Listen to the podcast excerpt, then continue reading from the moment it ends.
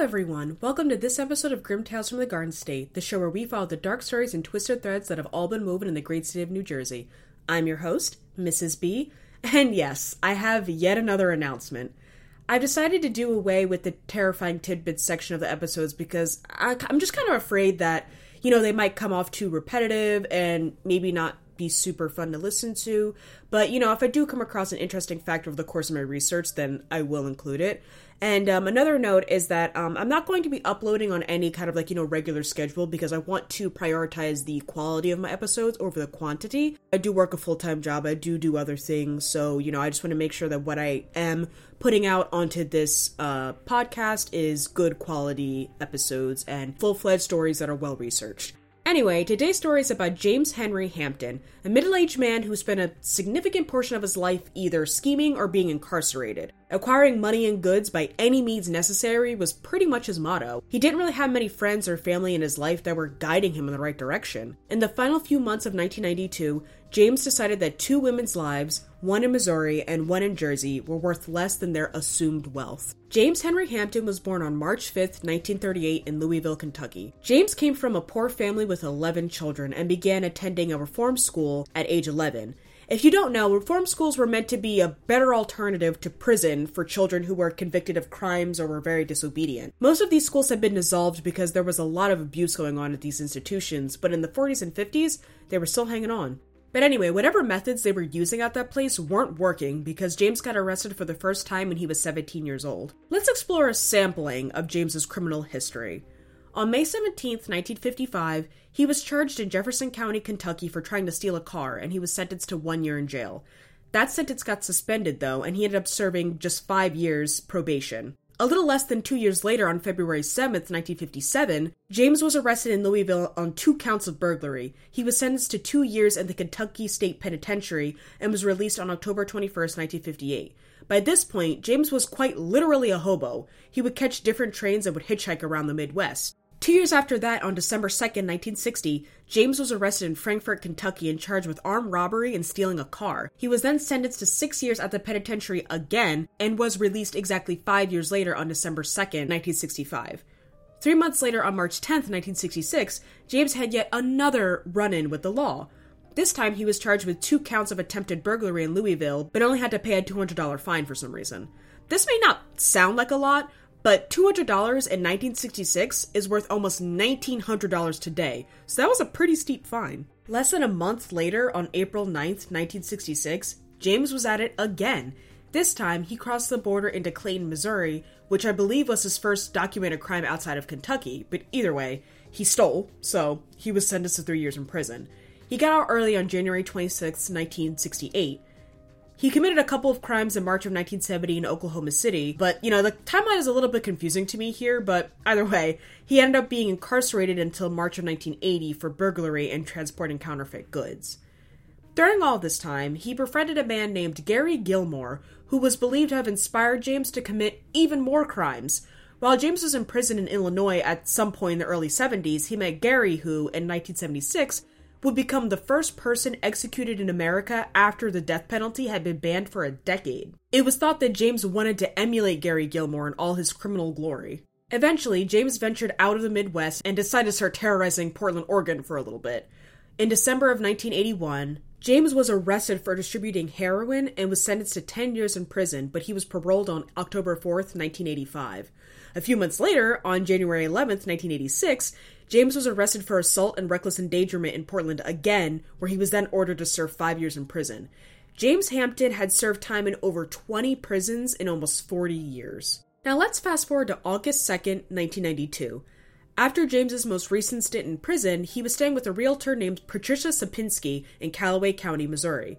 They were apparently acquaintances, that even though, like, I have no idea how James was even able to make friends or maintain any kind of friendship outside of prison. But anyway, Patricia was the realtor for a couple, Frances Keaton, who was 58, and her fiance, Alan Mulholland. Frances worked as a beautician and had two adult children from a previous marriage. Now, this part is pretty much the direct impetus to the first murder here, and I cannot wrap my head around why Patricia decided to do this.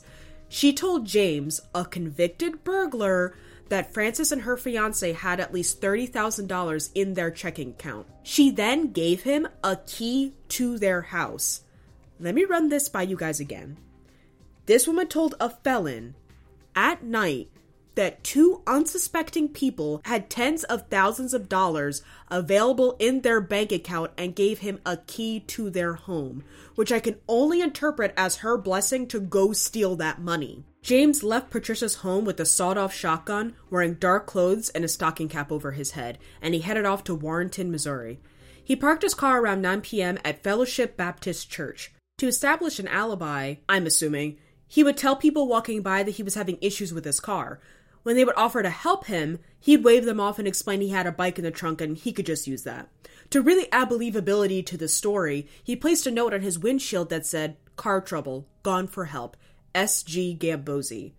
I'm not sure who or what SG Gambosi is, so I don't know if that was an alias or what, but after that, he hopped on his bicycle and pedaled three miles to Frances Keaton's residence. James made it to his destination at around 10 p.m. He woke up Frances and Alan and just straight up told them, I've come here to rob you. As an aside, this is literally my nightmare. Being awoken by an intruder in any capacity has to be genuinely terrifying.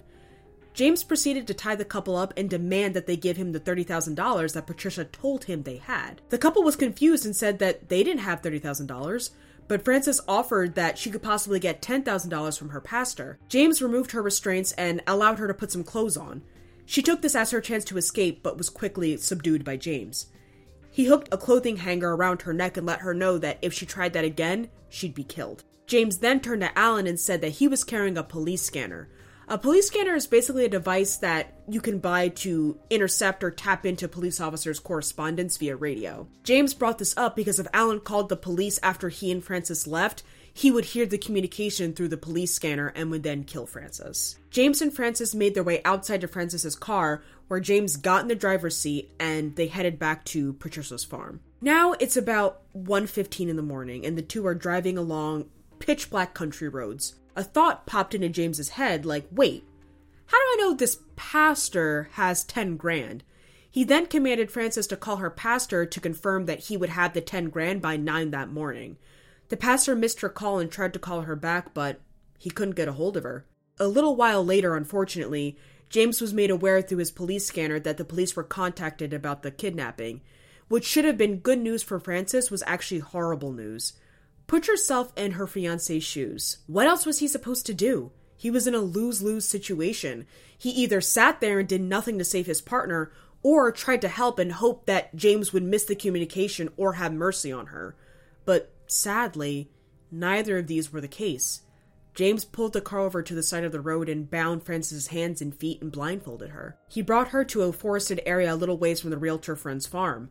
He then beat Frances to death with a hammer and buried her body there. The next morning, James drove Frances's car back to Warrenton to get his car that he had left behind at the church. I guess he was cool with abandoning his bicycle at her house. He decided against retrieving his car because there were multiple police officers watching the car. I'm assuming the police didn't see someone approaching and then make the most suspicious K turn of the century. So, the day goes on, James is doing God knows what, and then he discovers that the police impounded his car. He's thinking there's no one around, so he tries to break into the impound lot. The police are there, they question him, but he gave them a fake name, and then they let him go. That's all it took. No further questions, I guess. James saw this stroke of luck as a second chance, so he gets the hell out of Dodge and makes his way to, you guessed it, New Jersey. Let's pivot to Wantage, New Jersey. Wantage is located in Sussex County, fairly close to the New York border. It's a rural town with a lot of farmland and a population of a little under 11,000. There's little to no crime, so it's basically just your typical northwestern New Jersey town. 48 year old Christine Sherman was a bright and warm force in her small town. She was popular in her community for being charming, laid back, and incredibly giving. She was a devoted wife for 25 years to Dr. Alan Sherman and a mother to their two adult children. Christine worked as a registered nurse and ran a general medicine practice on their family farm with her husband. Because they were so loved by the residents of Wantage, everyone in town was a patient at their practice. Once Dr. Sherman hired more nurses and her kids were in college, Christine decided to branch out into other hobbies of the equestrian variety. She started a horse boarding business in the barn on their property where she had everything she needed to take care of the horses. the Shermans had a happy, solid, and simple life. But unfortunately, we're talking about these people, so things are about to take a dark turn. On September 16, 1992, six weeks after the death of Frances Keaton, Christine Sherman was found dead in her barn by her husband and her daughter. Dr. Sherman tried to take her pulse, but there was none. He had just lost the love of his life. When the police arrived, the Sherman's daughter was obviously a wreck, but Dr. Sherman wasn't really having a reaction at all. The police noted that once they saw Christine's body on the ground, they were even more disturbed by the doctor's lack of emotion. At first, they couldn't really tell how she died. There wasn't much blood, and she was laying on her front with her head to the side. The barn had a concrete floor, so police theorized that maybe one of the horses kicked her and she fell and hit her head really badly. Dr. Sherman pointed out a wound behind Christine's ear that looked like a bullet wound, but since the police didn't notice it first, they were suspicious of the doctor. The cops didn't see any immediately evident clues that pointed to Christine's cause of death or her potential killer. When more officers were called to the crime scene, they surmised that Christine was not caught by surprise by the way her gunshot wound was positioned and how she was laying on the floor. They also discovered footprints that trailed from the barn to the back of the Sherman's property. The attacker left behind a piece of candy on the ground, which appeared to be recently dropped because although the ground was wet and muddy, the candy was not. Detectives started digging deeper into the crime scene. The barn wasn't ransacked, so robbery didn't seem likely, so they flipped back to Dr. Sherman. His unsettling stoicism and acknowledgement of her unapparent wounds disturbed police, so they went back up to the main house where Alan and his daughter were. I know y'all always hear this in true crime stories, but not only does everyone grieve differently, but everyone also has a different range of emotions in general. Every person doesn't have the capacity to have the highest emotional highs or the lowest lows. Some people remain pretty constant no matter what's occurring, and although it can be off putting, that doesn't automatically mean suspicious, uncaring, or evil. Or guilty. Police believe Dr. Sherman was withholding some degree of information or emotion. There was no way he was just quietly upset about what happened to his wife of over two decades. They questioned some of Christine's friends who suggested that there were problems in the Shermans' marriage, so the police began considering that as a possible motive. At this point in time, Dr. Alan Sherman was the main suspect. Police thought maybe he and Christine had issues in their marriage, and Dr. Sherman thought his only way out was murder. Maybe there was an affair. Maybe the murder was a plot to get Christine's life insurance payout. But neither explanation made sense for this couple. Dr. Sherman let them know that there was no affair happening, and although there was a life insurance policy, it wasn't being immediately cashed out or anything. Plus, it's pretty normal for married couples to have life insurance policies with their spouses and children as the beneficiaries. A financial motive also didn't really make sense because, as I stated before, they had a thriving medical business. Dr. Sherman told them he was in his home office at the time of the murder, which was not too far from the barn on the property, but he didn't see or hear anything weird, which was weird to the police. His story was confirmed by two of the nurses at the practice, but the nurses did say they saw something off when they were leaving the building at 8 p.m. that night. They saw what looked like a dark skinned man running from the barn. At the time, they thought it was a farmhand who was helping Christine, so they didn't say anything or question it. Then police are wondering two things. How did Dr. Sherman not hear the gunshots that were so close by, and who was the man running from the barn? Although they're fairly certain the doctor didn't directly commit the murder, maybe he hired the person who did. And I'm not sure how else to phrase this, but they asked Dr. Sherman if there was any reason why a black guy would be running from the barn if they knew any black people. Dr. Sherman responded that there was no reason a black person would have been at the barn on that day. So that rules out farmhand, friend, or anybody the Shermans were close to. They then asked him if he had any weapons in the house. He did have a couple of rifles and handguns, which were taken by the police. Other than that, all the police had were footprints and a piece of candy on the ground. The coroner report came back and showed that Christine was killed by a 38 caliber bullet. Lucky for Dr. Sherman, none of his guns matched the bullet wound Christine had, so police had to expand their list of suspects. The police couldn't completely rule Dr. Sherman out, but they had to start looking elsewhere while the trail was still hot. Literally. They got the canine units involved to try to follow a scent trail. Around two miles away from the barn, the NJ State Police came across an apartment complex. They described the suspect to someone who lived there, and the resident gave them the name Javon Bennett. They talked to his family, but he's not home when they want to bring him in for questioning. Javon had some petty offenses like burglaries and drug charges, so he wasn't unknown to the police. They discovered that he was delinquent on child support payments and thought maybe he robbed Christine Sherman for money for the payments and killed her. Possibly he was paid to be a hitman, which is why they couldn't rule Dr. Sherman out just yet. The police go to his friend Lauren's house. She told them that she saw him around 9 p.m. at a party, but for some reason, he was all rumpled and, and sweaty, which was kind of weird, and the vibes were just off with him that night. The partygoers assumed he was sweaty after walking a few blocks to get to the party, but police thought it was because he was running from a crime scene, as well as the stress and nervousness due to the severity of the crime. Lauren, the friend, said that Javon mentioned to someone that he had to make a call and then had to leave, but she had a phone there at the house. To be fair, I wouldn't want to make a phone call in the middle of a party either, but Lauren just never saw Javon after that. The cops finally found Javon outside of a local convenience store, and then they brought him down to the precinct. He was nervous, as to be expected due to the circumstances. He claimed he didn't know Christine or the Shermans and had never been to their barn. He just liked to walk and would often walk around the woods near their property.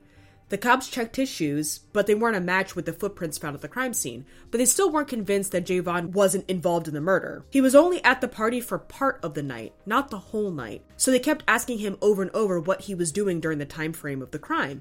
No matter how they rephrased the question, they couldn't break him. But unfortunately for Javon, his delinquency and child support payments allowed police to still arrest him, which was just bad luck. Part of me wants to feel bad because he was arrested on a completely separate crime, but also Pay your child support. Back on the Sherman farm, Dr. Sherman got an anonymous call in the middle of the night. The caller had a noticeable Midwestern accent, and they attempted to extort money from the doctor in exchange for information about his wife's murder. They claimed their roommate killed Christine and that they knew everything about the crime scene, down to what was in the fridge and how Christine's body was positioned on the ground. Dr. Sherman speculated that the alleged roommate wasn't real and that the caller was actually the killer. The police were like, uh huh, yeah, sure, Jan. They were still considering Dr. Sherman to be a suspect and were now even less fond of him for lying and trying to create a red herring to throw them off his trail. Regardless of their skepticism, though, they checked Dr. Sherman's call logs, and sure enough, the call did happen. But despite the Midwestern accent, the call was coming from a payphone located just about an hour from Wantage, West Orange. Even with this new development, the case began to go cold because no more clues or leads presented themselves. All the police had were suspicions and a pile of disconnected pieces of information. Let's rewind back to August 15th. About two weeks after Frances Keaton's murder, her body was discovered on the realtor's farm. I'm going to assume that this was the moment that Patricia, the realtor, sold James out because the cops came looking for him. Because he was nowhere to be found, the investigation became a nationwide affair. About three months later, a little show called America's Most Wanted aired an episode on December 18th, 1992. And guess who was featured on it? None other than James Henry Hampton. We're now straddling both Missouri and New Jersey. And funnily enough, the caretaker of a church in West Orange recognized him from the show and called the police because James worked in the same church. He went by an alias there, but the caretaker was certain it was him. The payphone he called from was directly in front of the church. Okay, so you're probably thinking, he's right there, get him. But here's an important detail James Henry Hampton was a 54 year old white guy, and the police were looking for, say, like a 30 something year old black guy.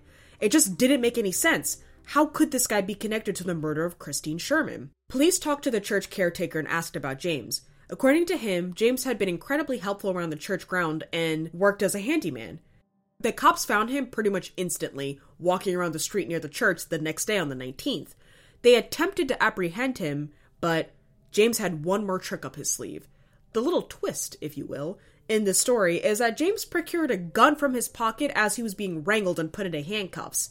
Amid the struggle, he shot himself under the chin and the bullet exited his frontal lobe.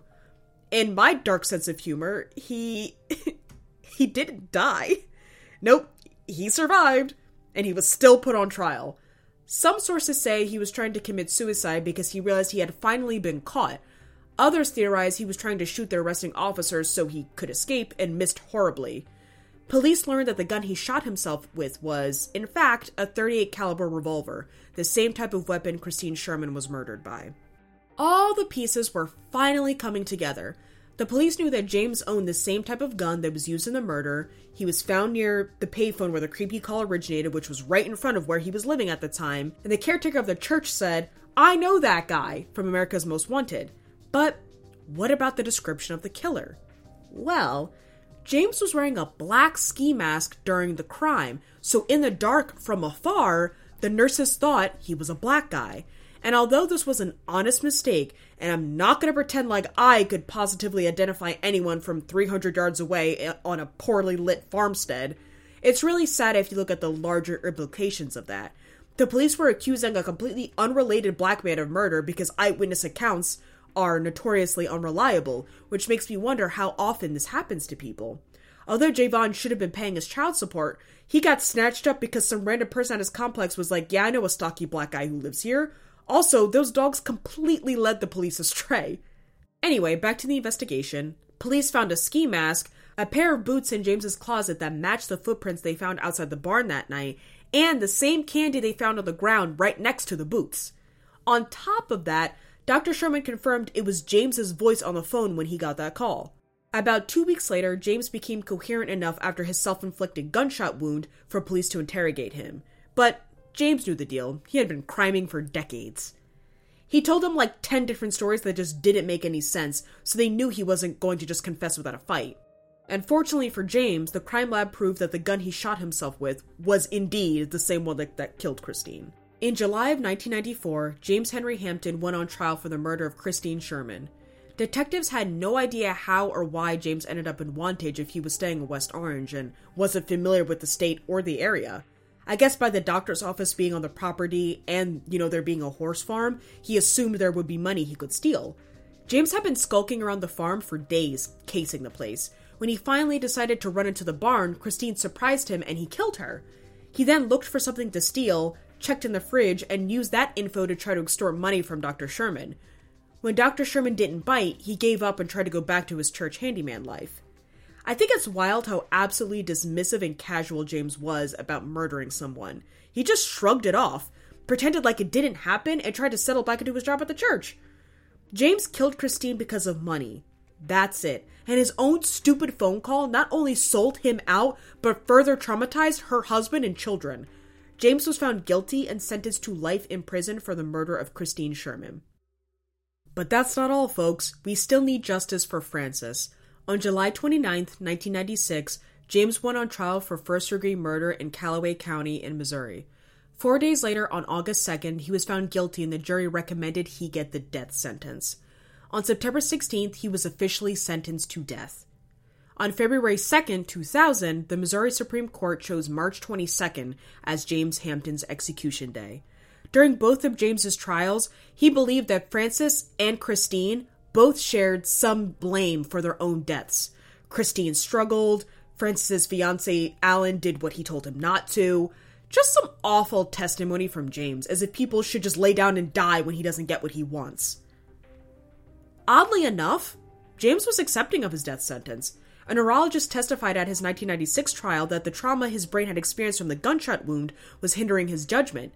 Also, people against the death penalty believed that his injuries affected his judgment on the matter. But James himself said, I see prisoners down in Potosi with 15 years on the row before they finally get to the execution chamber, and I don't want to go through that. I don't want to spend the rest of my life and die of old age in jail. Christine and Frances's children attended James's execution on March 22, 2000, after he spent four years on death row. Lavon Bolin, Frances's daughter, said, He got off easy. It was like he just went to sleep. James didn't have to spend his last moments in fear and pain like Lavon's mother did.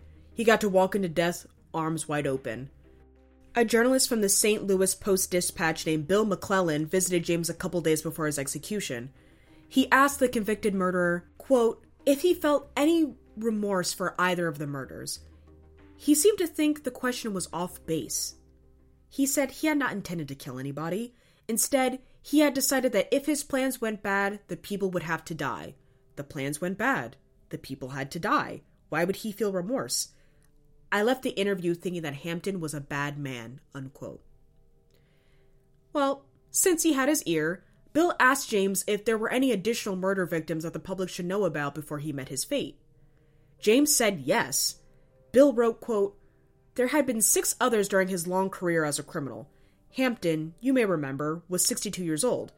I asked about these other murders. Were they fellow criminals?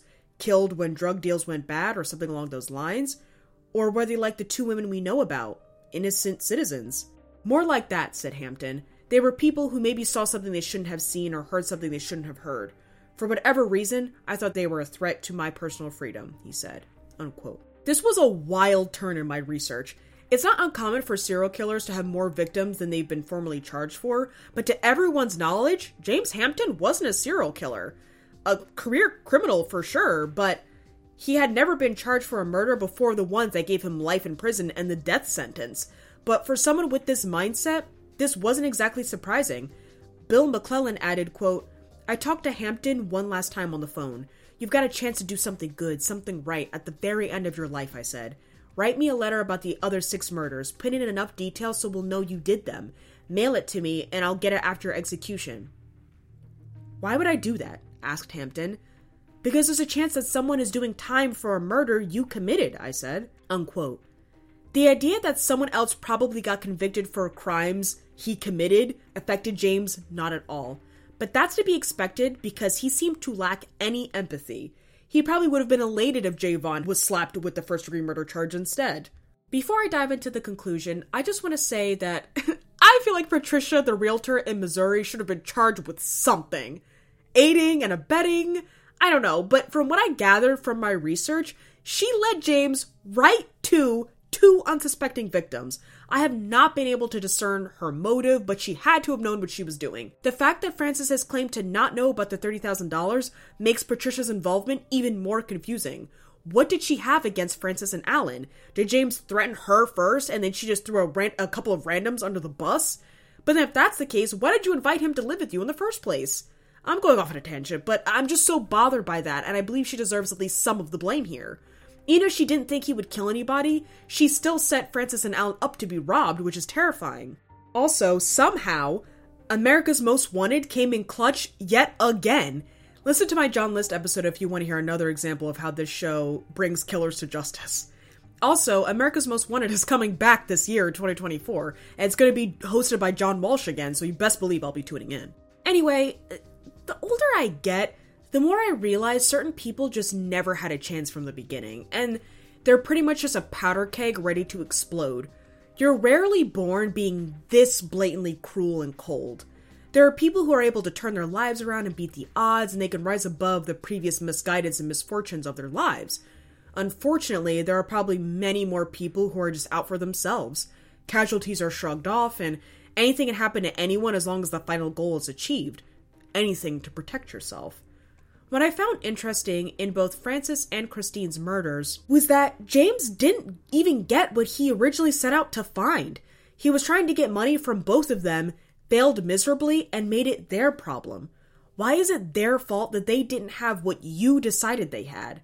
Just with the knowledge of his attendance at reform school at age 11, his long rap sheet, and his apparent apathy to the suffering of others, I know something was likely pretty awful about his childhood. I feel terrible for Frances Christine and their respective families and communities.